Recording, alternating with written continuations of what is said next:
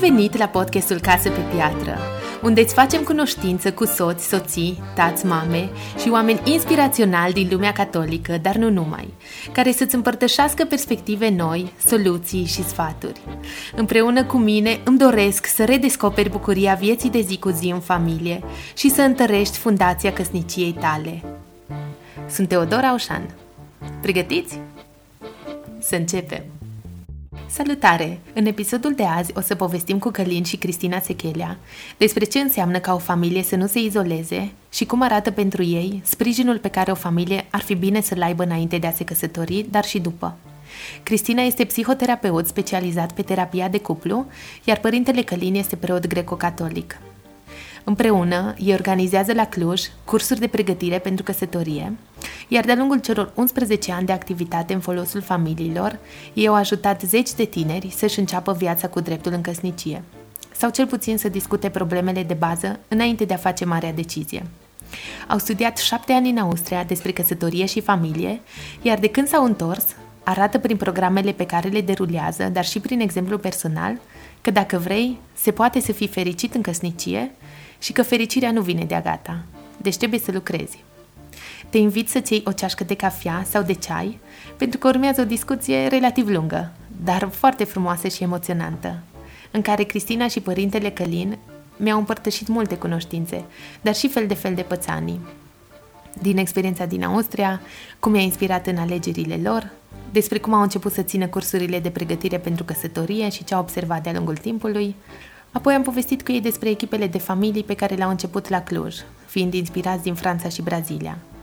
Mi-au spus și despre când e bine să mergi la un psihoterapeut și când la un preot. Pentru că aduc atâta valoare și sunt atât de aproape de noi, mă bucur să i-am alături în primul episod al podcastului Casă pe Piatră. Cristina, Părinte Călin, bun venit! Bine v-am găsit!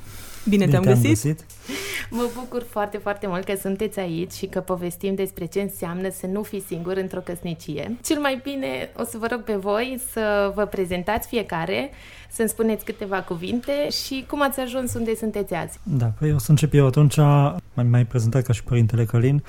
Formația mea de bază este de inginer automatist. Am absolvit Universitatea Tehnică din Cluj. După aceea am lucrat vreme de vreo 5 ani de zile ca și agent de turism, în special în ticketing mă rog, am mai făcut și tururi și am făcut și pe ghiduri și cumva de-a lungul timpului mereu am simțit nevoia cumva de a, de a fi mai implicat în biserică și la un moment dat am luat calea asta a implicării așa cu totul. Am plecat la studii în, în Austria pe o perioadă de șapte ani, trimis de preasfințitul Florentin.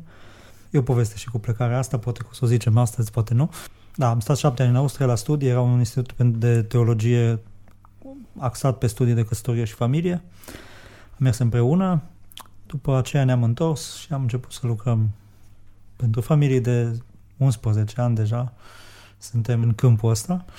De 10 ani eu ca și preot. Eu vin de la Sibiu, am venit în Cluj în 92 la facultate, am uh, studiat teologie, asistență socială la Universitatea Babeș-Bolyai, după care am predat religie în câteva școli din Cluj și am fost catehet într-o parohie.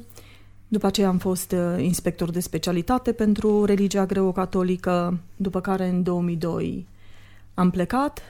Ne-am întors în 2009. Din 2009 până astăzi sunt uh, angajată la Fundația Familia Sfântă, la Centrul Iubire și Adevăr, la Departamentul Educativ. Și ne-am cunoscut în perioada studenției. Asta vreau să întreb. Un inginer și un catehet pe vremea aceea, cum, cum v-ați cunoscut? A, noi, la teologie, ni se spunea că am dat la facultate ca să devenim preotese să ne căsătorim cu viitor preoți și încerca toată lumea să ne pună în legătură cu seminariștii. Noi, pe de altă parte, fugeam de seminariști și pe Călin am cunoscut prin prietena mea și colega mea de facultate, Sanda, care era verișoara lui și care îmi spunea că are un văr, care scrie poezii, care citește filozofie, da, din când în când mai venea cu noi informații despre vărul ăsta pe care eu încă nu-l văzusem și ea mi-l descria așa, ca să mă țină la curent cu ce mai face vărul ei Călin. Într-un sfârșit ne-am văzut, n-am fost interesați unul de altul, dar povestea a continuat după După ceva vreme... Ne-am ne apropiat mai mult la întâlnirea tineretului din, de la Cărbunari, din lângă Blaj. Acum întrebarea este în ce an era. 94, știu imnul, știu imnul de la Blaj, dar nu știu anul. Așa, și de atunci am început să vorbim. Eram, deja, eu eram spre finalul facultății, mai aveam 2 ani. Eu intram în anul 3, am avut o perioadă de curtare destul de lungă, după aceea ne-am căsătorit în 98, în 99 s-a născut Iosif și în 2002 am plecat din țară, am plecat cu un copil și ne-am întors în 2009 cu patru. Super. Avem doi băieți și două fete cu vârste între 11 și 21 de ani, fetele mai mici, băieții mai mari. Foarte fain. Vreau să vă întreb ceva legat de familia numeroasă, între ghilimele, pentru că știu că în alte țări nu se consideră numeroasă patru, dar știu că la noi lumea are un șablon. Când, dacă nu te-ai căsătorit, te întreabă când îți găsești pe cineva, după aia, da, când te căsătorești, pe urmă, Uh, dacă în primul copil, dacă ai un copil, dar pe când al doilea și apoi al treilea? Dacă ai băiat, te întreabă când o să fii vină fata. Da, da. Uh, cumva este un șablon și dacă un pic depășești, în trei copii, apoi patru copii, cred că lumea un pic nu înțelege și zici, ah, ce ciudat, e ceva ce la noi în România e mai aparte și chiar vreau să vă întreb cum trăiți asta sau cum ați trăit pe parcursul timpului partea asta. Noi ne-am dorit de la început o familie numeroasă, ne-am dorit uh, cinci copii. La început, uh, apropiații noștri ne-au luat așa în râs și Iosi s-a născut în primul an de căsătorie.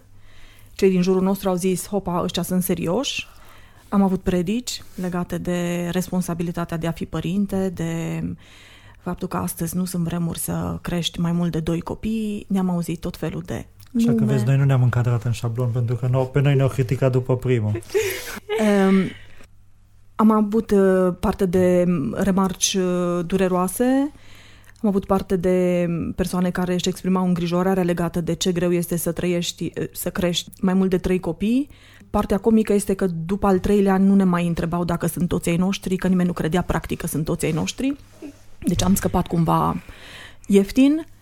Dar vreau să zic că astăzi cred că este o modă cu trei copii și am văzut oameni ieșind din șablon și având trei copii și totdeauna am spus al treilea copil schimbă lucrurile într-un mod deosebit. Despre a patrulea vă spunem după ce treceți de al treilea.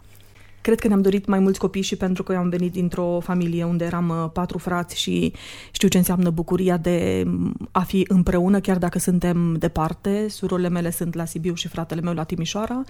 La Călin am văzut ce înseamnă să fie, să fie singur și din primele întâlniri ale noastre, cumva noi ne-am fixat așa cam ce vrem noi să fie familia, ce ne dorim și copiii erau undeva în capul listei și de la bun început am zis că vrem mai mulți copii. Pe vremea când eram noi mici era un, un șablon tot așa legat de întrebarea pentru copii dacă își dorește un frate sau o soră. Și răspunsul meu standard cumva era 22 pentru că îmi trebuiau două echipe de fotbal. Deci 22 de frați. Da. Foarte fain. Așa că, sigur, când am mai crescut am uh, redus puțin numărul, dar uh, totdeauna am avut dorința asta de a avea o familie mare, deși după ce ne-am căsătorit mi-am dat seama că nu sunt foarte pregătit pentru o familie mare în sensul că nu aveam un model de familie mare pe care nu aveam experiența ce înseamnă să trăiești într-o familie mare și asta ca și părinte te face puțin să fii reținut și să ai o, o teamă de a face pasul mai departe pentru că ai senzația că mergi în necunoscut. Până la urmă, soluția este și să ai curaj și să nu te oprești acolo numai din cauza că să, să renunți la visul tău sau la dorința ta numai din cauza că intri într-un teritoriu necunoscut. Exact, și să ai alături exemple atât de vii, chiar în familie. Cristina a venit dintr-o familie numeroasă, să știi că se poate. Da, noi eram singurii care eram uh, ieșiți uh, rău din tipar. Verii mei sunt unu sau maxim doi la părinți, noi eram singurii patru. Exemplele noastre care ne-au motivat au fost din Austria, am văzut familii cu 5, 6, 7, 8 copii și am văzut că se poate. Și am avut și norocul, bucuria să avem un cadru unde să putem să avem curajul să avem mai mulți copii, adică cât am stat acolo șapte ani, eram într-un sat practic și totul era foarte aproape, era la îndemână și atunci nu aveam provocările pe care le au uh, oamenii de astăzi din Cluj, de exemplu, să meargă cu autobuzul dintr-o parte în cealaltă. În Cluj știu că nici măcar nu reușeam să intru cu căruciorul cu Iosif, cel mai mare în orice mijloc de transport. Nu erau trotoare pe care să ai facilități să urci să cobor căruciorul și atunci acolo a fost un mediu unde am putut să avem copii pe care îi doream fără să fie prea multă presiune logistică, dacă pot să zic. Așa, plus familiile care erau acolo și vedeam cum trăiesc, ne-au încurajat să, să facem ceea ce ne doream de fapt. Da, pentru mine, cel puțin, încurajarea asta a însemnat cumva mai mult un fel de a avea un exemplu, de a vedea oameni care au familii numeroase, într-adevăr, și se descurcă și își uh, văd de treabă și uh, au poate și o, și o carieră profesională în același timp, da, cum erau profesorii de la facultate. Cumva, a făcut, pentru mine personal a fost uh, o, o experiență care m-a ajutat să nu mai văd ca un teritoriu necunoscut universul relațiilor dintr-o familie cu mai mulți copii. Ce fain! Chiar mă bucur că ați atins deja subiectul Austria și experiența voastră acolo, pentru că mi se pare că e definitorie și, sau cel puțin așa am eu impresia, pentru ce ați început la Cluj. Să ne ziceți acum mai multe cuvinte despre uh, ce a însemnat această experiență, cum v-a schimbat. Atunci să începem cu începutul. Spuneam de, de faptul că pentru mine am simțit cumva nevoia de a, și dorința și chemarea de a fi mai activ și de a, de a mă implica mai activ în biserică. Nu mi era foarte clar în ce fel. Am vorbit la vremea respectivă cu preasfințitul Florentin și, mă rog, întâmplarea, sigur, cu ghilimele de rigoare, că probabil e mai mult decât o întâmplare, făcea ca el să fi venit din Gaming, din Austria, de la institutul ăsta și era foarte entuziasmat de asta. Eu i-am spus cumva că simt, nevo- simt chemarea de a mă implica în biserică, dar nu știu exact cum și sunt și în situația în care sunt deja căsătorit și am o familie. Și el a spus atunci, mergi acolo, dacă îi să activezi ca și laic în biserică, avem nevoie de asta și dacă este un loc în care să îți clarifici vocația asta, ca și persoană căsătorită, probabil că Gaming este cel mai bun. Și ce înseamnă acest institut Gaming? Ce, era un institut, ce era? Da, Institutul Teologic Internațional, un institut axat pe studii pentru căsătorie și familie, dar nu doar căsătorie și familie, adică avea și un curicul general pentru teologia de bază, un institut fondat la cererea Sfântului Ioan Paul al II-lea și un institut cu un caracter din mai multe puncte aparte. Pe, pe de o parte pentru că era un institut destul de mic, o comunitate relativ mică, avea undeva până într 100 de studenți, o comunitate în care erau mulți studenți căsătoriți, erau studenți din diferite țări și cu un echilibru destul de bun între studenții din Europa de Est și Europa de Vest sau, mă rog, sigur, Statele Unite, erau și din alte zone, nu doar Europa, dar era un echilibru între Est și Vest în uh, numărul de studenți de acolo. Tocmai de asta erau și oferite și cursuri cu specific bizantin. Poate... Practic toți profesorii erau teologi sau oameni căsătoriți. Dacă ne puteți zice, mai multe erau profesorilor erau, teo... mm-hmm. erau teologi, pentru că era o facultate de teologie totuși. Mm-hmm. Dar sigur că fiind axarea asta pe căsătorie și familie, aveam și un, un psiholog care preda cursuri de psihologie și aveam și alte câteva, câteva specialități, sigur, pe partea de lingvistică, adică de studii de limbi clasice, aveam uh, un profesor de filologie. Trebuia să învățați în germană? Nu, institutul era de limbă engleză, chiar dacă eram în, în Austria. Și asta era o caracteristică, o particularitate. Dar poate cea mai valoroasă particularitate, singur, sigur, dincolo de accentul ăsta pe familie, care nu însemna doar studii, ci însemna și o viață de comunitate, este felul în care se desfășurau studiile. Pentru că nu erau cursuri propriu-zis, aveam un, un pachet de curs, dar pe care trebuia să-l parcurgi acasă, după care discutai despre ea la, la clasă și asta într-un, în clase relativ mici, de în jur de 10 persoane. Deci erau dezbateri destul de aprinse pe marginea textelor respective și foarte multe dintre cursuri erau axate pe a merge direct la sursă, deci luam textele din Sfinții Părinți, textele semnificative, sigur era o selecție din textele astea, dar citeam textele și nu comentarii pe marginea textelor. Ok, pare foarte complex și complet ce ați învățat acolo. Cumva revenind la partea de cupluri, de căsătorie, aș vrea să îmi spuneți cum ați pus în aplicare în familia voastră ce ați învățat acolo și ce misiune v-ați asumat apoi pornind de la cursurile pe care le-ați avut, lucrurile pe care le-ați învățat și exact exemplul de care povesteați din celelalte familii. Ce ați adus acasă?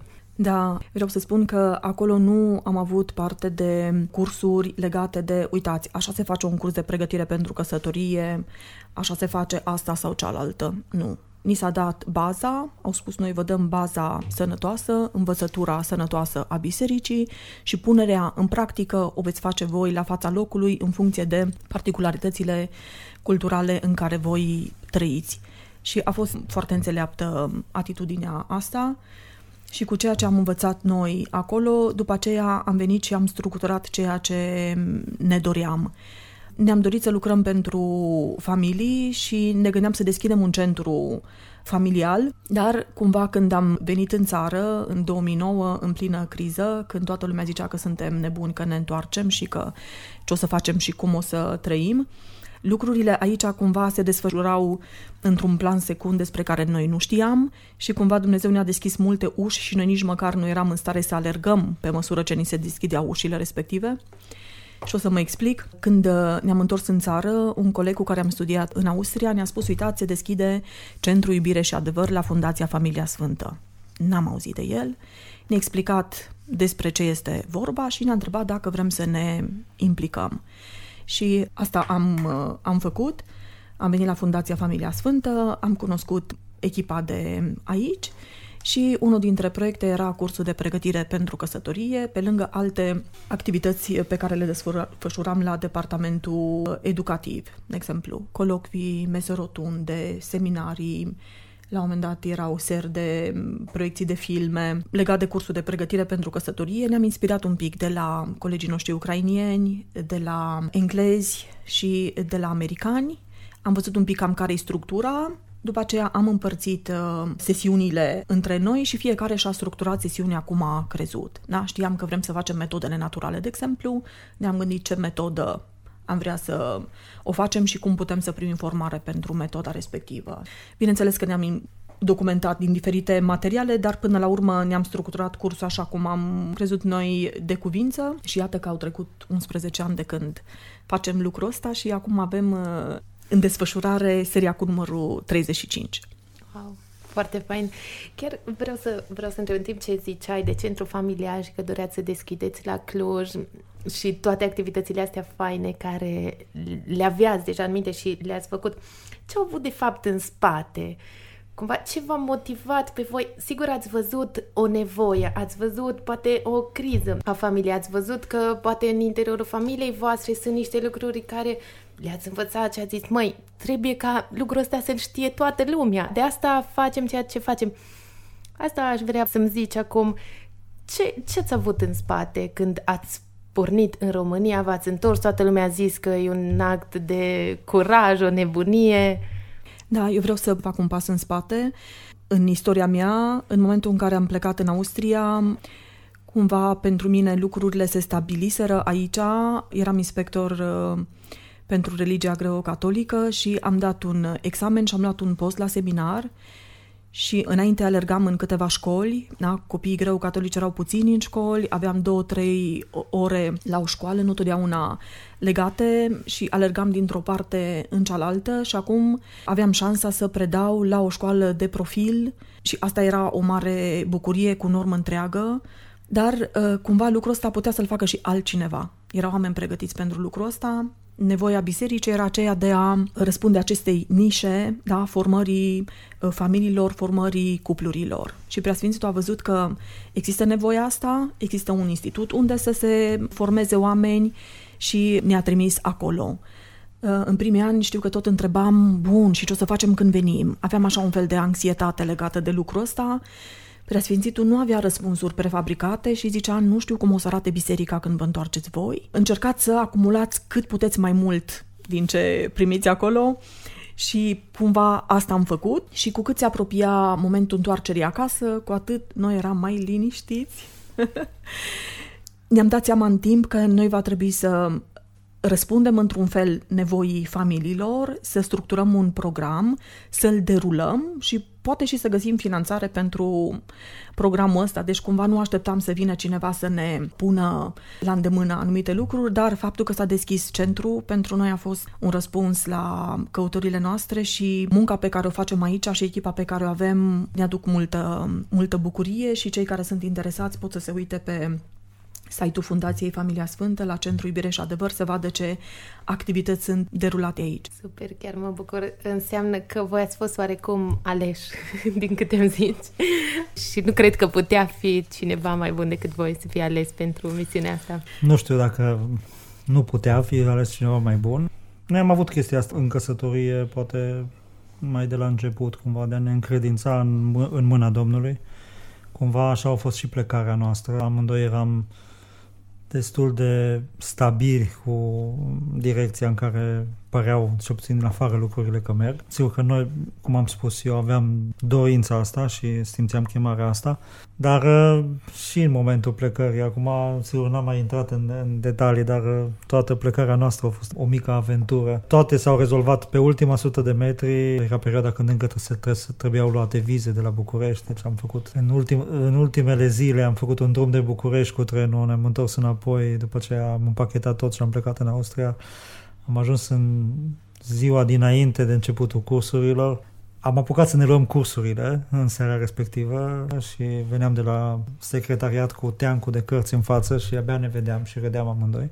Nu ne vedeam unul pe celălalt și râdeam, Iosif era undeva printre noi și am intrat așa din plin. Țin minte că a doua zi când am mers la cursuri, eu am crezut că o să fie așa o introducere. De unde sunteți, cum vă cheamă, ce faceți, cu ce gânduri ați venit pe la noi Prima întrebare pe care am primit-o a fost, ați citit?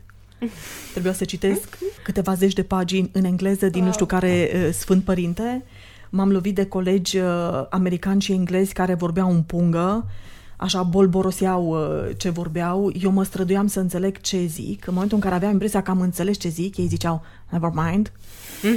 Și plecam de acolo super frustrată. Călin, pe de altă parte, avea provocările lui cu cursurile lui. A fost așa un șoc, imersiunea în uh, cultura de la da. institut plus uh, cultura din satul din Austria unde am ajuns. Da, cumva și întoarcerea înapoi a fost tot o, tot o aventură, dar o aventură cumva în care am avut foarte multă pace, tocmai pentru că eram, eram convins că ăsta este planul lui Dumnezeu, nu știam cum o să iasă și cum o să arate până la urmă, dar Dumnezeu într-adevăr avea ceva pregătit pentru noi. Ceva ce noi nu, nici nu știam că există atunci când am venit. Și am simțit toți anii ăștia cum Dumnezeu ne îndrumă, ne ajută și acolo, acolo pentru noi. Eu mai vreau să zic ceva legat de de ce am ales să răspundem chemării lui Dumnezeu în direcția asta.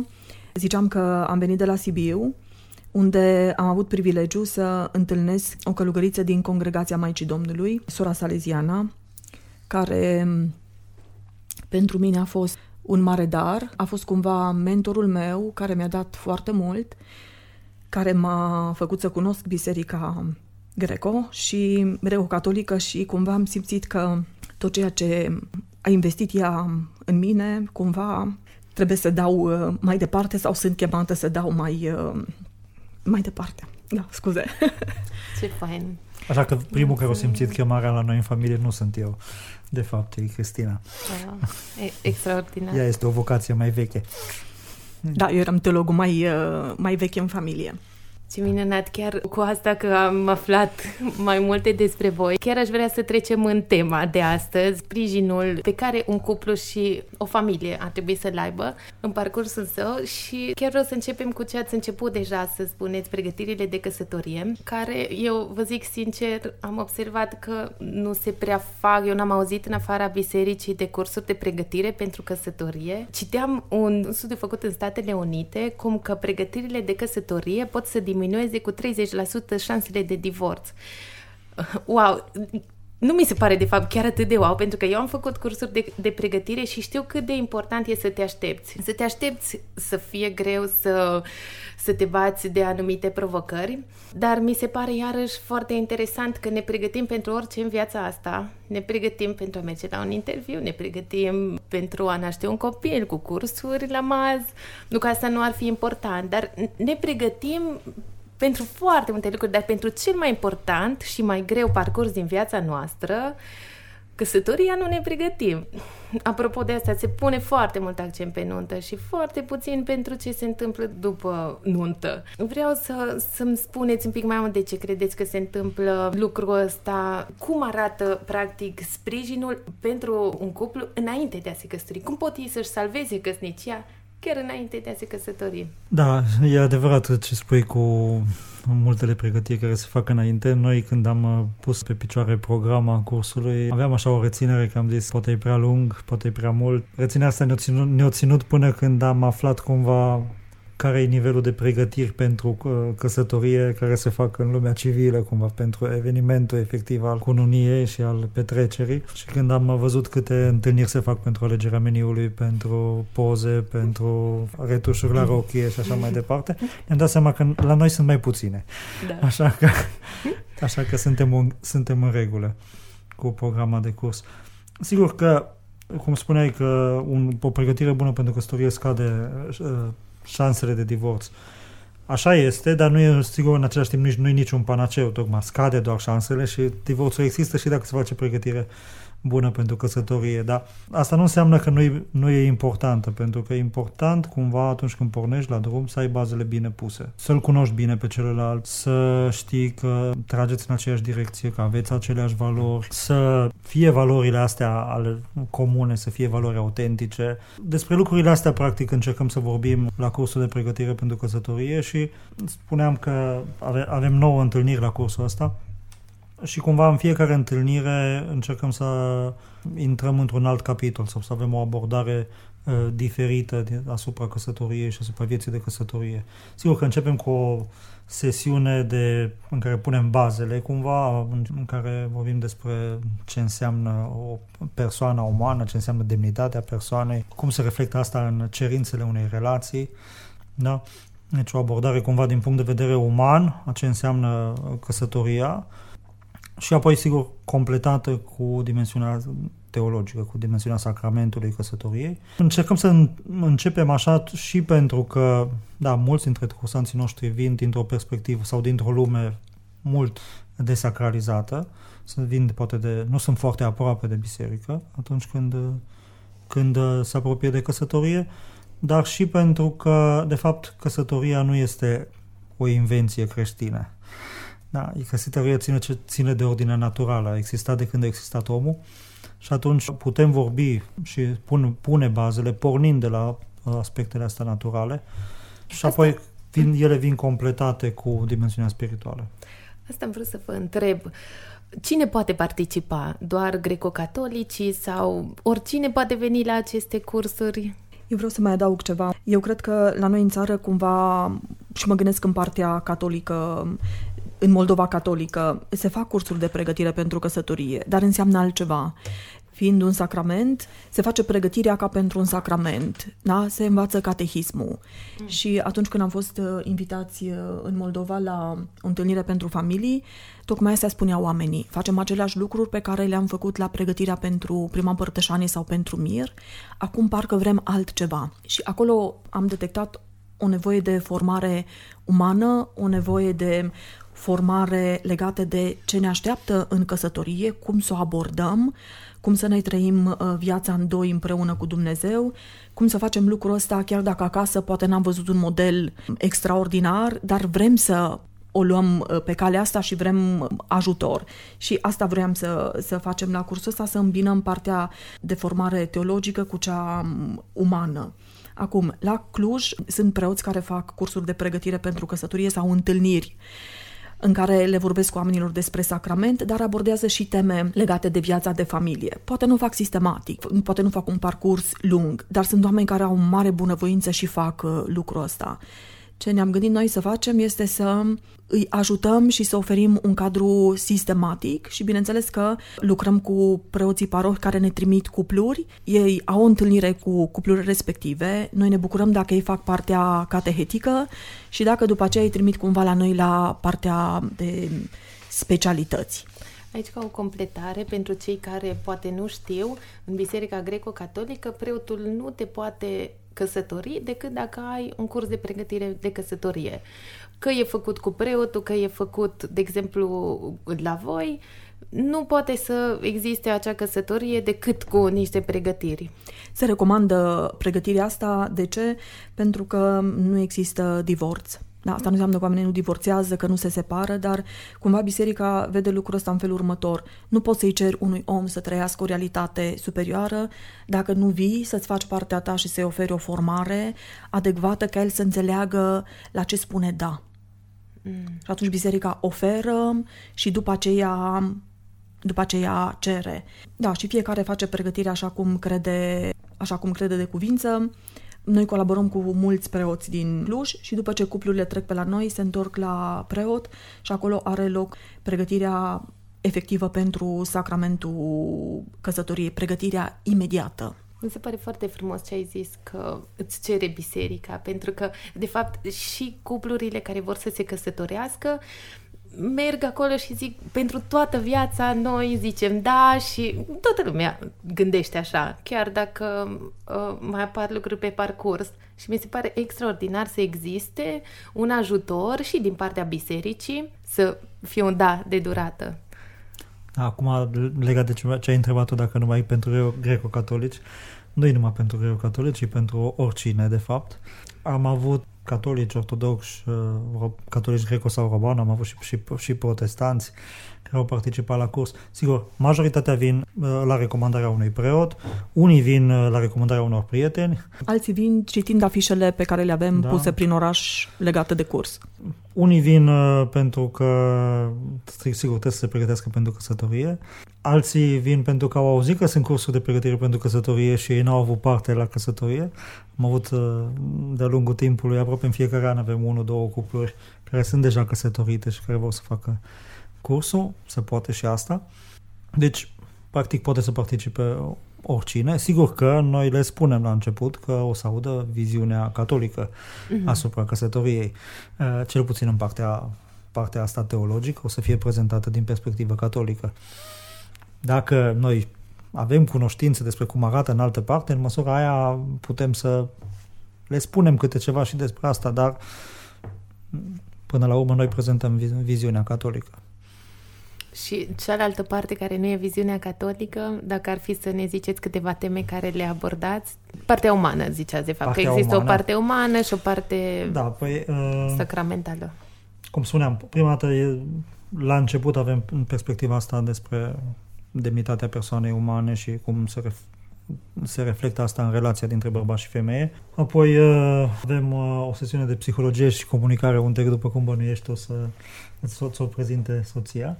Avem uh, o parte de legislație în care avem o dublă legislație, pentru că și biserica are legislația ei cu privire la căsătorie. Și atunci avem legislația uh, civilă și legislația canonică. În general le facem într-o singură sesiune pentru că, de fapt, sunt destul de multe paralelisme între cele două. Amândouă legislațiile provin din același drept roman și sunt multe lucruri în, co- în comun Deși, sigur că în legislația civilă toată dimensiunea spirituală e scoasă afară, dar ca și structură și reguli sunt foarte similare. Avem apoi partea de reglare naturală, sesiunea medicală. Prezentăm în detaliu una dintre metodele de reglare naturală, partea de organizare practică și o mărturie de cuplu. Pe partea spirituală sunt, este, cum am zis, prezentarea sacramentului, avem o sesiune de morală, și o sesiune de spiritualitate a căsătoriei. Într-un fel încercăm să răspundem la întrebare, la, să explicăm cum uh, poate căsătoria să fie o cale spre sfințenie. Da? Și aici, mm, pentru că avem de multe ori și seminariști uh, care vin cu prietenele lor, avem o, un bonus pentru seminariști legat de spiritualitatea familiei preotului. Cum se împacă cele două vocații de persoană căsătorită și de persoană consacrată de, de preot. Eu vreau să adaug că persoanele care vin la noi vin pentru pregătirea apropiată de căsătorie, dar practic pregătirea pentru căsătorie începe de când se naște copilul într-o familie. Tot ce vede, tot ce învață, tot ce achiziționează acolo îl ajută pentru viața de familie. Mm. Și atunci cumva noi facem conștienți de ce înseamnă viața în doi și de ce înseamnă credința mea și a ta care devin credința noastră, bugetul tău, bugetul meu care devin bugetul nostru, timpul tău și timpul meu care să facă loc pentru timpul nostru și așa mai departe. Deci, practic, noi asta facem, dar contează foarte, foarte mult baza cu care omul vine deja, contează principiile pe care le are și persoana pe care o alege.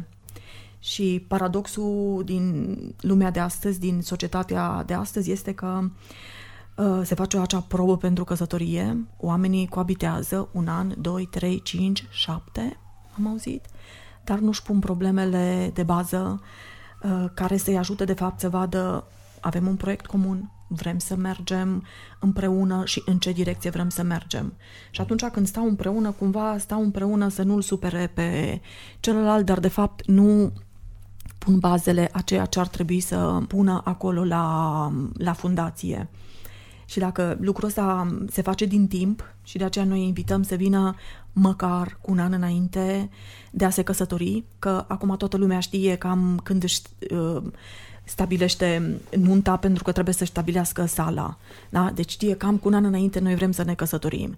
Dacă fac din asta o prioritate și vin fără presiunea nunții iminente, când împarți uh, invitații, când ai o grămadă de lucruri uh, de organizat, nu mai stai să-ți pui întrebări vitale. Da. Și atunci e important oamenii să vină fără presiunea asta și să vadă cum stă relația noastră, ce am pus acolo la fundație, dacă mi-e clar că amândoi avem aceleași principii sau suntem de acord în linii mari în direcțiile importante din viața noastră, cum vedem noi primul an, al doilea, al treilea, al cincilea an din viața noastră, și să o facă fără presiune și cu sinceritate.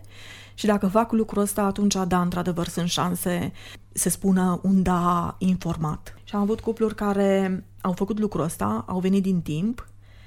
Unii în timpul cursului au spus nu, nu este pentru mine, nu vreau să mă căsătoresc acum sau nu vreau să mă căsătoresc cu persoana asta, poate trebuie să caut altceva, poate trebuie să mai aștept să mă maturizez într-un anume fel și nu le considerăm eșecuri, ci chiar considerăm că oamenii respectivi fac o alegere din timp și că își măresc șansele să aibă o căsătorie fericită. Și am avut persoane care au venit peste un an, peste doi, cu altă parteneră sau cu alt partener și era altceva. Wow. Se vedea că este altceva. Acolo nu mai era o relație cu tensiune, ci lucrurile parcă mergeau mai, mai ușor, mai simplu. Înainte de cele nouă întâlniri de care povestea Călin, care le facem în grup și asta e important să se cunoască unii pe alții, să vadă, da, sunt și alții care se căsătoresc și fac cursuri de pregătire pentru căsătorie și alții pornesc pe drumul ăsta și să se încurajeze unii pe alții, avem două întâlniri pe care le facem cu fiecare cuplu. Prima întâlnire este atunci când ei vin și se înscriu la curs, completează o fișă de înscriere și avem o primă discuție și ne cunoaștem. Și tot atunci completează un chestionar. Tocmai vreau să te întreb de celebrul chestionar pe care îl, îl aplicați la curse de pregătire. Noi nu am avut parte de el, pentru că noi noi am fost doar la o parte din curs, dar atât de mult am auzit, atât de curioasă, cred că aș veni numai pentru chestionarul ăla. Se poate Încă o dată, se poate după 8 ani. Da, sunt uh, unii care, la început îl numeam de fapt chestionar uh, de compatibilitate și toată okay. lumea vrea să vie, vadă suntem compatibili unul cu celălalt și părea așa un fel de dacă suntem compatibili, înseamnă că nu mai avem de lucru și înseamnă că dacă ne iubim, lucrurile o să meargă lin, simplu, din inerție și noi nu trebuie să muncim la relație. Și atunci era foarte important să se asigure că ei sunt compatibili unul cu, unul cu celălalt. Să puneți la voi. Da, da, suntem compatibili. După care uh, am schimbat numele chestionarului și se numește... Uh, uh test sau un chestionar de evaluare a maturității relației de cuplu. Da? Pentru că, de fapt, asta Super. facem. Încercăm să facem o evaluare a punctelor lor tari și slabe, să vedem unde sunt punctele unde, unde poate ceva scârție, unde lucrurile nu merg cum ar trebui, unde putem să le dăm un sfat sau se poate negocia o soluție. Și, da, e adevărat, e un, un chestionar lung, E un chestionar pe care de fapt nu l-am compus noi, l-am preluat de la uh, Arhidieceza din Denver, din, din Statele Unite. Da, și un chestionar care uh, te trece prin dif- diverse capitole, din nou, diverse capitole ale vieții de căsătorie, carieră, relațiile cu familia extinsă, finanțe și așa mai departe. Urmărește cumva să vadă în ce măsură există un acord între, între cei doi, dar în ce măsură subiectele sunt discutate și s-au ajuns la un acord și, bineînțeles, urmă, urmărește și dacă acest acord este în direcția bună. Da. Uneori acordul poate să fie în direcția greșită și atunci, chiar dacă sunt de acord, o să apară ce, efecte, ne, efecte negative. Da? Asta este ideea te- testului de a vedea lucrurile, punctele tari și punctele slabe și de a ajuta printr-o discuție pe care o facem după aceea pe marginea testului la a descoperi și a, și a rezolva o parte din probleme. De obicei avem feedback-uri eh, pozitive legate de chestionar. La sfârșitul cursului noi le cerem un feedback și toți își aduc aminte cu bucurie de momentul respectiv. Dar am avut și un moment în care unii dintre cursanți, înainte de a începe întâlnirile de grup, au reușit să vină și să uh, aibă întâlnirea de discutarea chestionarului și ceilalți, așa un pic temători, au întrebat, na, cum e acolo, ce se întâmplă? Și au zis, ă, este ca o sesiune de psihoterapie gratuită. Da, și ceilalți au fost mai încurajați să meargă la sesiunea asta de psihoterapie gratuită. Acum eu îmi dau seama că ne întâlnim pentru prima oară cu un cuplu și ei ne văd pentru prima oară. Le dăm, le dăm ă, formularul de înscriere, după care le punem 100 și ceva de întrebări, după care ne mai întâlnim încă o dată, fără să știm prea multe unii despre ceilalți și discutăm despre lucruri profunde din viața lor, lucruri intime și cred că lucrul ăsta e destul de dificil pentru ei, destul de dificil să te deschizi în fața unui străin și să-i spui lucruri care sunt atât de uh, importante și de bază pentru, pentru tine. Și îmi dau seama că este greu, dar uh, oamenii sunt deschiși își doresc să facă lucrul ăsta și au și momente de revelație.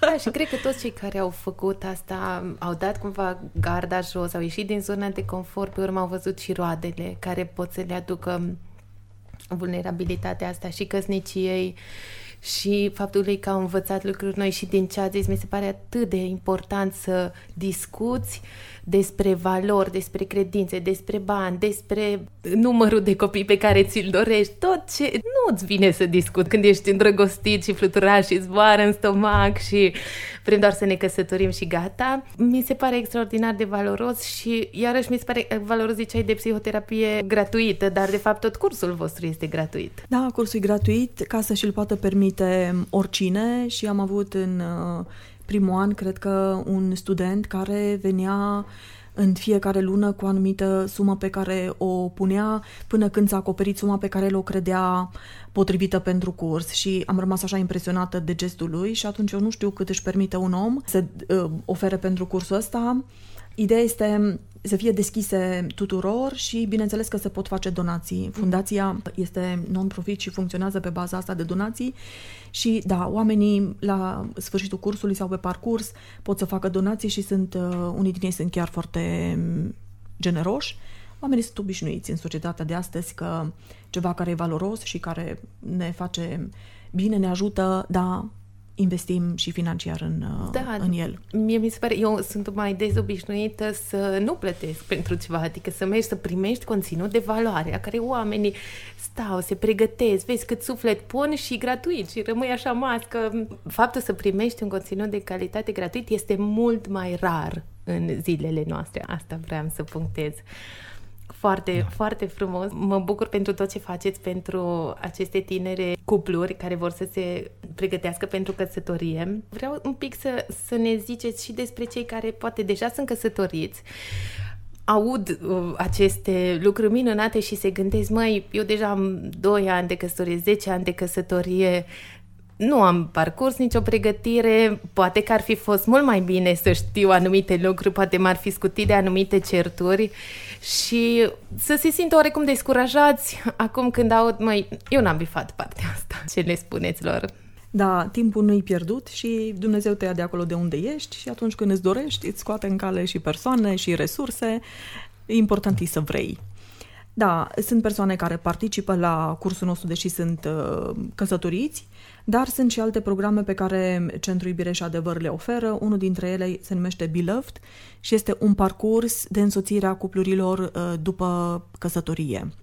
Lucrăm acum la partea a doua, partea întâia chiar am uh, parcurs-o cu câteva cupluri și vreau să spun că um, lucrând la materialele astea, sunt uh, un beneficiu și pentru noi, deși avem 22 de ani de căsătorie, totdeauna mai poți să mai înveți ceva, totdeauna poți să-ți mai pui întrebări și să vezi tu cam cum stai la unele capitole la care poți să crezi că, wow, noi stăm foarte bine acolo. Legat de cei care veneau la cursurile de pregătire pentru căsătorie, unii veneau mai închiși sau mai deschiși, da, chiar îi urmăream și ne uitam la ei cum stau la primele întâlniri și parcă aveau mâinile, picioarele încrucișate, parcă nu se mai puteau încrucișa mai mult de atât și pe măsură ce uh, cele nouă întâlniri se desfășurau, îi vedeam pe oameni că se relaxează, că încep să savureze cursul și cum se trece de partea a doua, parcă foarte repede se ajunge la final și aveam întrebarea asta, bun, și acum ce mai urmează? Nu faceți un curs legat de creșterea copiilor sau mai știu eu de ce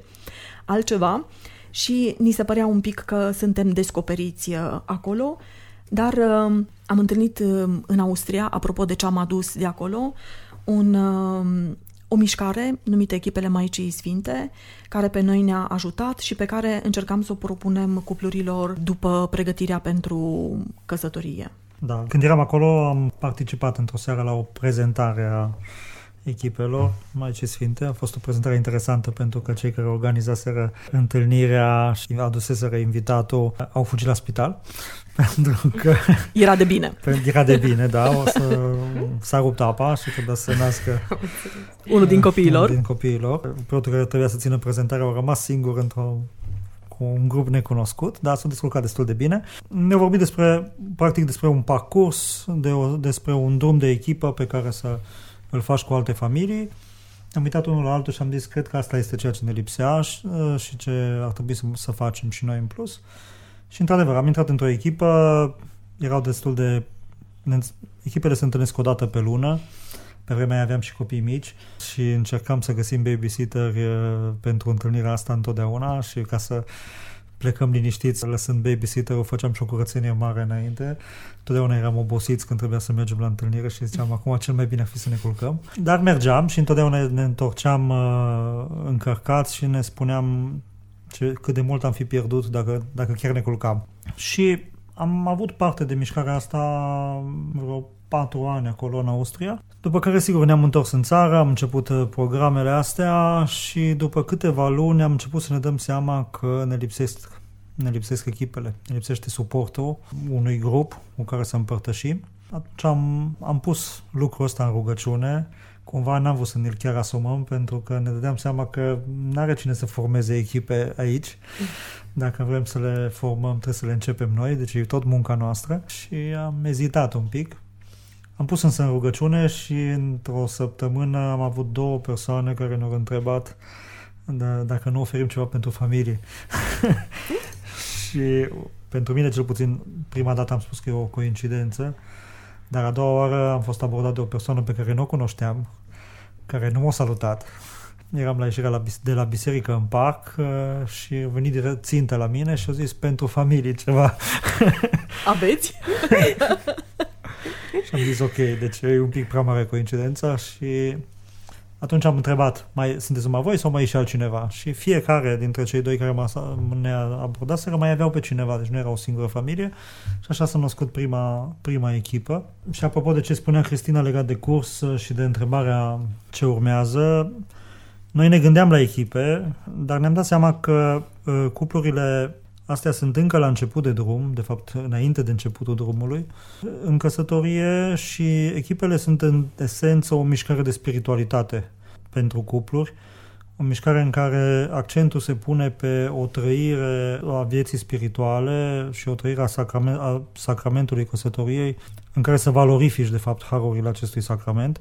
O abordare un pic, n-aș spune neapărat prea înaltă, dar cuplurile mai aveau nevoie de un parcurs ca să poată să uh, îmbrățișeze ideea asta. Și atunci, o, o vreme, nu prea am știut ce să le oferim, până când, uh, tot la o întâlnire a echipelor, am dat peste un alt program oferit, oferit de echipe, de echipele tandem și atunci am venit cu ideea asta uh, acasă. Aș vrea să fac o precizare, pentru că și eu și soțul meu, Marcel, suntem parte din aceste echipe, echipele Maicii Sfinte, echipele Notre Dame sau uh, Teams of Our Lady, nu? în Statele da. Unite. Suntem parte aici la Cluj și ne îmbăgăseți foarte mult și precizarea pe care vreau să o aduc e faptul că uh, sunt formate din 5-7 cupluri, sunt niște echipe de familii care să se susțină unele pe celelalte în parcursul pe care l-au prin niște întâlniri, unde povestesc, se roagă, au un anumit parcurs uh, împreună.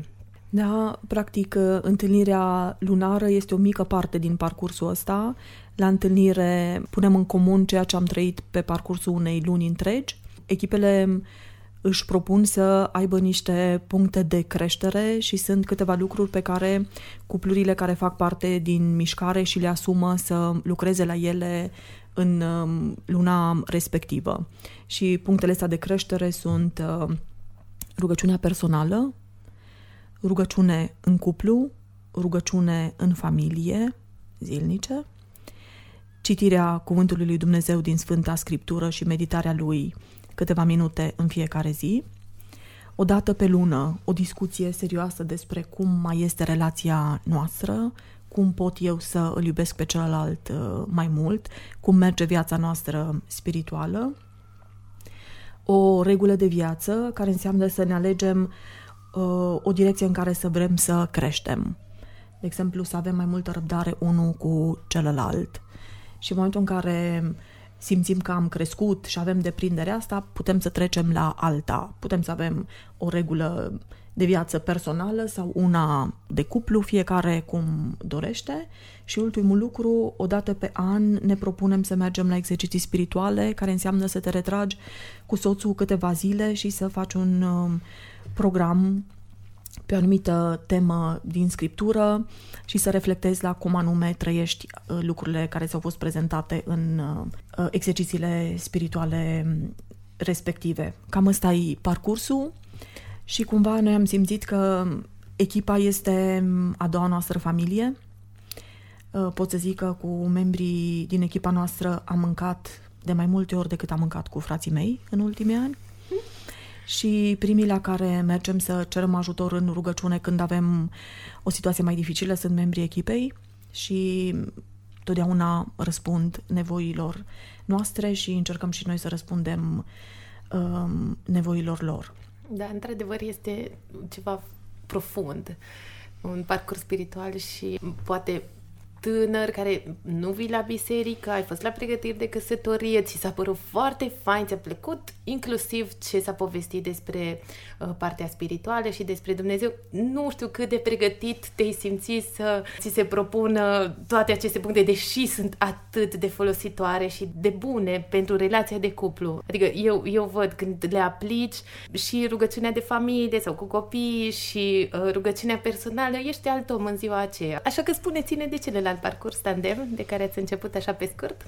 Da, cumva aveam nevoie de o legătură între cursul de pregătire și echipele Maicii Sfinte. Părea un pas prea mare pentru cei care erau la început de drum și cumva parcă nu ceva nu se lega, parcă oamenii nu răspundeau, li se părea prea uh, complicat, prea greu. Și atunci, la o întâlnire internațională a echipelor, tocmai în Brazilia, am aflat despre un alt parcurs numit Echipe Tandem, și chiar în echipa noastră... Un parcurs care era oferit în Franța. Ah. Au trebuit să mergem până în Brazilia să Echipele Notre Dame, da. Da, și acolo uh, programul ăsta era o însoțire pe 2 ani Da? Deci o însoțire limitată, cu întâlniri lunare, cu teme prestabilite, condus de un cuplu din echipele Maicii Sfinte, un preot spiritual, se forma grupul și se participa la cele 22 de întâlniri pe temele astea specifice. Și ni s-a părut un parcurs foarte interesant. Am venit acasă, am vorbit echipelor despre el, am tradus materialele din franceză și am avut colegi care s-au pus pe treabă. Și... Nu noi din franceză, am apelat la un traducător. da, ă, ăsta e avantajul când ai un grup de prieteni, că fiecare are darurile lui și nu mai trebuie să le faci tu, tu pe toate. Anul trecut am început și noi un parcurs ă, tandem, care, așa cum am zis înainte, ne face bine și nouă. Și vreau să spun că oamenii pe care i-am întâlnit și la cursul de pregătire pentru căsătorie și în echipe și la activitățile de la centru ne-au îmbogățit pe noi personal foarte mult și sunt oameni cu potențial și oameni care duc mai departe ceea ce mm, au primit acolo unde sunt și asta e o mare, o mare bucurie pentru noi. E un parcurs în care partea de spiritualitate este prezentă și sunt teme care sunt exact pe dimensiunea asta spirituală, dar cele mai multe teme și accentul principal al parcursului este mai mult pe viața practică, pe comunicare, pe uh, gestiunea, știu, a banilor, a, relațiilor, a timpului, da? și așa mai departe. Deci, uh, un parcurs care nouă ni se pare că se potrivește cumva ca o mănușă pentru începutul de drum. E o însoțire pe 2 ani, 2 ani, 2 ani și ceva, probabil, în, în care cuplul răm- nu rămâne singur și rămâne într-o, într-un grup, pe primii ani de viață, când de fapt se iau foarte multe dintre deciziile care au impact după aceea de-a lungul, de-a lungul întregii vieți da? și în care în mod particular e necesară o, o însoțire. Mi se pare că echipele tandem sunt uh, cumva o continuare firească a ceea ce au învățat ei în mod intensiv la cursul de pregătire pentru căsătorie. Da, cele nouă întâlniri uh, primite așa în 9 săptămâni la rând. Și acum ești căsătorit și te lovești de ce ți-a spus la sesiunea de organizare practică legată de organizarea uh, casei, a finanțelor, a timpului și te întrebi una acum și cum fac astea în contextul actual din viața mea? Și întâlnindu-te cu ceilalți din echipă, vezi, uh, măi, avem impresia că noi la capitolul ăsta stăm foarte prost, dar uite, nici ei nu stau foarte bine și probabil că pe aici suntem și de aici trebuie să creștem și ești încurajat cumva să vezi că toată lumea e pe acolo și se străduiește să crească și nu ești tu mai special nici în asta. Exact, asta, asta vreau să zic cumva, un grup tot timpul este o oglindă.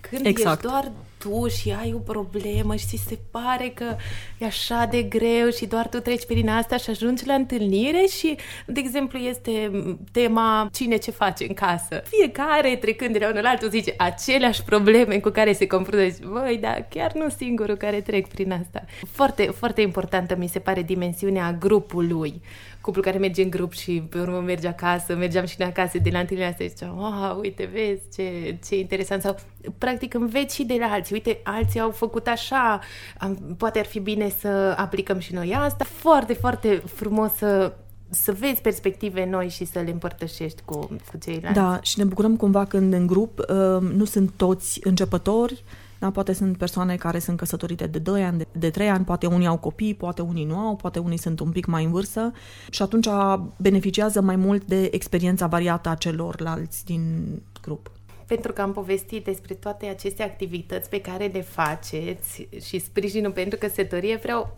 cumva pe scurt să ne povestiți și despre munca pe care o faceți fiecare individual. Cristina ca și psihoterapie pentru cei căsătoriți, Părintele Călina asistență spirituală ca și preot, și mi se pare interesant să ne spuneți când e necesar ca un cuplu să apeleze la psihoterapie, când să apeleze la un preot. Asta cel puțin ar fi întrebarea care o aud de la unii prieteni și întrebarea care am avut-o și eu. Uh-huh. Ar fi bine să apeleze la psihoterapie atunci când văd că relația lor nu este ceea ce își doresc să fie și când nu e prea târziu. adică când relația nu e așa de degradată, când rănile pe care și le fac unul celuilalt nu sunt așa de profunde încât să nu mai fie cale de întoarcere înapoi. Cei care au întrebări ar fi bine să întrebe pe cei din jurul lor care sunt persoane resursă, de exemplu, să vorbească cu nașii lor și să zică, mă, e ok că ne certăm, și în ce fel ne certăm și cât de des ne certăm. E ok legat de cum ne creștem copiii, la voi cum e. Dar dacă oamenii sunt într-un grup, deja oglinda aceea de care tu ziceai, uh, Teodora, și cumva li mai ușor să se evalueze și nu sunt nici singuri și simt că au uh, cumva încurajare. De aceea cred că e important ca părinții, nașii, prietenii, da, cei apropiați, cumva să aibă un ochi atent la cel din jur, să vadă când începe să sufere, când uh, în căsătoria lor uh, există abuz sau violență sau lucruri care fac conviețuirea nu tocmai potrivită și nu un mediu în care cei doi să se dezvolte și să-și crească copiii și un mediu în care nu este ceea ce își doreau ei când au plecat la drum îndrăgostiți și credeau că iubirea rezolvă uh, totul. Bineînțeles că pot să vorbească cu preotul paroh, cu persoanele în, din jurul lor în care au încredere. Cred că dacă oamenii nu rămân singuri și se deschid, găsesc persoane care să le fie aproape și care să îi îndrume sau care să zică noi am fost la terapie, am avut probleme, le-am depășit și uite, trăim altfel acum, am trecut la alt nivel. Și ce părere ai dacă doar unul dintre cei doi din cadrul unui cuplu ar fi interesat sau și-ar da seama de problemele care există în căsnicia lor? Nu e același lucru dacă vine numai unul dintre ei, dar nu e nici puțin lucru. Câteodată dacă unul dintre cei doi se schimbă pe el, conștientizează anumite lucruri și învață să iubească altfel, rar celălalt rămâne insensibil. Dar se întâmplă ca doar unul să-și dorească și doar unul să vină. Câteodată reușesc să treagă peste problema pe care au, câteodată nu reușesc. Da? Depinde de deschiderea lor, de implicare, de multe, multe lucruri. Da, sigur că legat de raportul ăsta între psiholog, psihoterapeut de pe de o parte și preot de cealaltă parte. Sigur că sunt persoane care preferă cu siguranță să vorbească în fața unui preot. Asta se aplică în general la persoanele care sunt religioase, în care sunt practicante. Și după cum sunt uh, situații în care este necesar să vorbești cu un preot, adică degeaba te duci la un psihoterapeut când problema ta ține de păcate, Iertare. Da, și de, de, ierta, de iertare, iertarea lui Dumnezeu sau poate iertarea pe care tu trebuie să o dai altcuiva. Când e, nevo- e nevoie de o intervenție a preotului, atunci apelarea la psihoterapeut nu e, nu e o soluție, nu rezolvă problema. Sigur, psihoterapeutul te poate ajuta să conștientizezi eventual problema, și, dar după aceea tot în direcția preotului trebuie să te duci. După cum se întâmplă uneori și invers, adică um, poți să ai o persoană, sigur, care vine la spovadă, nu e o problemă de păcate, care poate face și direcție spirituală și pe care poți să Aici este o zonă în care cumva e un teritoriu în care ne întâlnim cumva psihoterapia și direcția spirituală mai ales. Sunt anumite aspecte la care ne, pe care le putem face în comun și sunt unele care, care diferă. Sunt situații în care problema nu este neapărat de voință a omului, ci de obișnuințe pe care le-a moștenit poate din familie. Un anumit fel de a, rezo- de a reacționa la anumite probleme în care, bun, tu ca preot poți să-i spui să se raporteze altfel o anumită problemă, dar în același timp el trebuie să învețe un mecanism de gândire pe care să-l folosească și care să fie funcțional. Și atunci e nevoie poate de o, o parte de terapie din punctul ăsta de vedere. Sunt multe situații de genul ăsta în care cred că linia de demarcație, să zic așa, este în ce măsură problema este de viață spirituală și de păcat, de pe de-o parte, și în ce măsură este de un anumit tipar disfuncțional care o persoană îl are și care poate fi educat, adică poate fi învățat, dar de obicei e nevoie de uh, un ciclu de întâlniri cu o persoană specializată, un psihoterapeut, care să îl ajute să, să aplice acel, acel uh-huh. model. Ce mi se pare mie că e și puțin diferit e că la psihoterapeut e poate o decizie mai conștientă că vreau să merg. Cu preotul te vezi involuntar la botez, la înmormântare, la căsătorie, la sfințitul casei. Poate e mai prezent și mai ușor să-l abordez, dar mi se pare foarte important ca oamenii să știe că nu e un păcat să mergi la psihoterapie, că există situații în care poate că e mai bine să, să lucrezi puțin cu tine, cu cu trecutul tău și din punctul ăsta de vedere, așa că mi se pare foarte important cum ați punctat și foarte valoros exact ce ați spus. Ce iarăși mi se pare că reiese din tot ce am discutat acum e faptul că căsătoria e un câmp de lucru, de, de muncă, nu vin toate de-a gata și înainte trebuie să te pregătești pe parcurs, oricât de tare îi crede că ești, tot mai ai de învățat, tot mai este ceva ce poți să faci mai bine, pur și simplu să evoluezi. Și chiar cred că o căsătorie începe atunci, în ziua zero, și nu se termină atunci cum așa este și pe tricourile alea, game over. Și au trăit fericiți până la adânci bătrâneți. exact, exact. Atunci începe lupta și e, e mare păcat ca oamenii să nu știe asta și atât de puțin e povestit despre asta că trebuie să ne pregătim pentru căsătorie, trebuie să cumva luptăm pentru căsătoria noastră, trebuie să luptăm pentru celălalt, pentru viața noastră cuplă, să o ținem activă, să, să ținem flacăra aprinsă și de noi depinde, nu de altcineva. Așa este. Acum, pe final de podcast, aș vrea să ne spuneți fiecare pe scurt o idee cu care ar trebui să rămână cei care ne-au ascultat până acum, cei care se gândesc să caută sprijin în căsătoria lor, unde să-l găsească o concluzie, o concluzie pentru ei și pe urmă mai am câteva întrebări tot foarte scurte. Legat de ce ziceai tu, Teodora, înainte, ceea ce le spunem oamenilor la, la cursul de pregătire pentru căsătorie este că dacă am vrea să plece cu o singură idee, după cele nouă întâlniri de grup și după cele două întâlniri cu fiecare cuplu în parte, este asta că la relație trebuie muncit, trebuie muncit în fiecare zi, trebuie muncit uh, împreună, că lucrurile nu vin de gata și că iubirea nu e suficient. Wow! Iubirea nu e suficient. Iubirea nu e destul. Da, eu aș mai zice, ca să, ca să atenuez un pic uh, gravitatea. Așa. Da. Eu cred că e important cumva, unul dintre lucruri, ingredientele foarte importante este simțul umorului o, da. într-o căsătorie. e important, e adevărat că este un drum în care, uh, oricât de solid ar fi fundația, apropo de cursul de pregătire, nu se termină și ai de continuat de zidit în fiecare zi. E un drum în același timp, timp presărat și cu multe bucurii, cu multe împliniri, în care, sigur, de multe ori trebuie să faci haz de necaz. Uneori ajută să știi să, să te distrezi de propriile tale slăbiciuni. Nu înseamnă că, că, că nu trebuie să, le, să, le, să încerci să le depășești, dar în același timp să știi să-ți și accepti limitele. Ce bine ați punctat. Mă bucur foarte mult de partea asta cu simțul umorului, că tindem uneori să dăm prea mare gravitate, să punem prea mare suflet. Să fim prea serioși. să fim prea serioși, exact.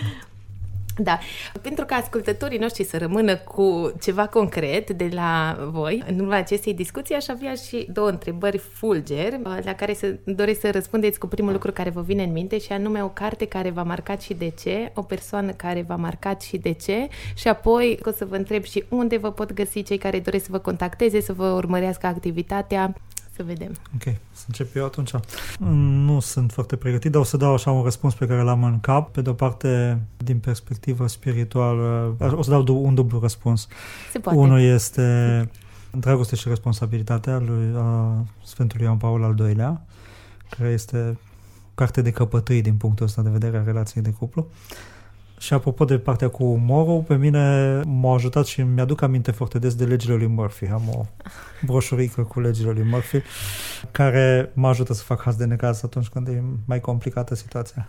Wow, mie mi-e greu să răspund, mai ales că în ultima vreme am citit mai mult cărți de specialitate. Nu o să aleg o carte anume, ci ce am învățat eu de vreme în viață este că din fiecare carte, din fiecare întâlnire cu o persoană poți învăța un lucru valoros și eu asta am ales să, să fac și ar fi multe cărți în diferite domenii care m-au, m-au marcat. Aș aminte totuși una, o regulă mamei de viață, o carte pe care am uh, parcurs-o cu un grup de mămici la grupul mamelor, care mi-a dat mie o perspectivă legată de cum anume să străiești viața de credință, fiind o persoană laică, nu o persoană religioasă. Da? Exemple de sfinți care își trăiesc viața în mod exemplar și relația cu Dumnezeu avem din belșug, dar cumva cred că avem nevoie, sau eu cel puțin, de persoane laice care trăiesc acolo cu copii, cu soț, cu școală, cu tot tumultul ăsta al vieții de zi cu zi. Și atunci um, asta e cartea care um, în ultimii ani uh, m-a, m-a marcat. Și legat de o persoană, povesteam de sora Saliziana, acea călugăriță din congregația Maicii Domnului, de la care am învățat că fiecare persoană e importantă și la momente în care poate eram singură la ora de religie și nu zicea hai să plecăm acasă că ceilalți n-au venit, ci dacă eu, eu eram acolo, vorbea cu mine, de parcă eram cel mai important om din univers și am învățat că um, asta e bine să fac și eu cu ceilalți. Fiecare persoană e importantă fiecare cuplu e important și atunci când vor să ne mulțumească într-un mod deosebit, le spunem, știți, noi investim acum în voi, dar o să vină momentul în care și voi o să aveți de dat undeva sau să plantați o sămânță sau să ajutați pe cineva. Stați liniștiți că nu se termină aici. Super, mulțumim tare mult, părinte, de fapt, cartea, uh, uh, persoana persoana, care sigur, acum am, am menționat Ioan Paul al doilea, dar cred că pentru noi, aș, nu știu, aș îndrăzni, aș îndrăzni să dau un răspuns de cuplu, dar mă contrazici dacă nu ești de acord.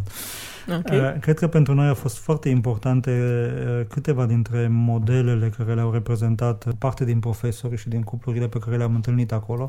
Mă gândesc la părintele Iurai cu, ca model de familie deschisă în care oricând erai binevenit și familie de preot, la directorul institutului dr. Wallstein ca, ca model de exemplu de viață simplă în care efectiv aproape austeră era ca și stil de viață uh, în familie, dar în același timp în care dedicau foarte mult timp pentru a sta, a sta cu copiii, pentru a asculta muzică de calitate cu copiii, pentru a le citi copiilor și așa mai departe. Câteva dintre, model, dintre familiile astea care da, au devenit apoi modele și pentru noi ca și familie. Călin vorbea de familia părintelui Iurai, pentru mine soția lui Katie, care era americancă și era căsătorită cu un preot slovac, romano-catolică fiind, um, a fost un exemplu de cum să fii o soție de preot. Nu sunt uh, cărți uh, scrise pe tema asta, uh, nu sunt, nu știu, întâlniri în care să afli cum să fii preoteasă, dar pentru mine familia lor a fost un exemplu și mai ales ea care mi-a arătat cum anume poți să fii alături de celălalt în, în vocația lui și pentru toate familiile pe care le-am întâlnit acolo și care ne-au fost mentori într-un fel, suntem foarte recunoscători. Dar am întâlnit și aici familii, mi-aduc aminte când am venit, ne uitam în biserică la unii la alții și ziceam, wow, am vrea să-i cunoaștem, wow, uite ce cuplu drăguț, sau uite ce familie interesantă. Și da, azi îi cunoaștem și sunt uh, coechipierii noștri și ne bucurăm și învățăm unii de la alții. Ce frumos, mulțumesc tare mult! Spuneți-ne pe scurt unde vă pot găsi cei care doresc să vă contacteze sau să urmărească activitatea voastră. Da, pot să urmărească canalul de YouTube al Centrului Iubire și Adevăr. Sunt acolo o grămadă de resurse interesante pe Facebook-ul centrului, uh, pe adresa de e-mail. Și sigur și pe pagina de web unde avem anunțate divers, diversele evenimente pe măsură ce apar. Minunat! Vă mulțumesc, Cristina, Părinte Călin, că ați acceptat invitația de a discuta cu mine această temă și că ați împărtășit cu noi toate aceste lucruri minunate și eu cel puțin am rămas îmbogățită ascultându-vă și sper că și cei care ascultă simt la fel și își pot adăuga măcar un lucru nou la temelia căsniciei lor ca să devină și casă lor o casă mai solidă pe piatră. Mulțumesc tare mult! Și, și noi mulțumim! mulțumim. Și ne-am bucurat! Vă, dragi prieteni de acasă, vă mulțumesc că ne-ați ascultat. Sper că ați găsit câteva idei utile pentru căsnicia voastră în acest podcast. Sper că în urma acestui episod veți putea adăuga măcar un lucru nou la temelia căsniciei voastre ca să devină o casă solidă, pe piatră. Sunt Teodora Ușan, ne auzim data viitoare! thank you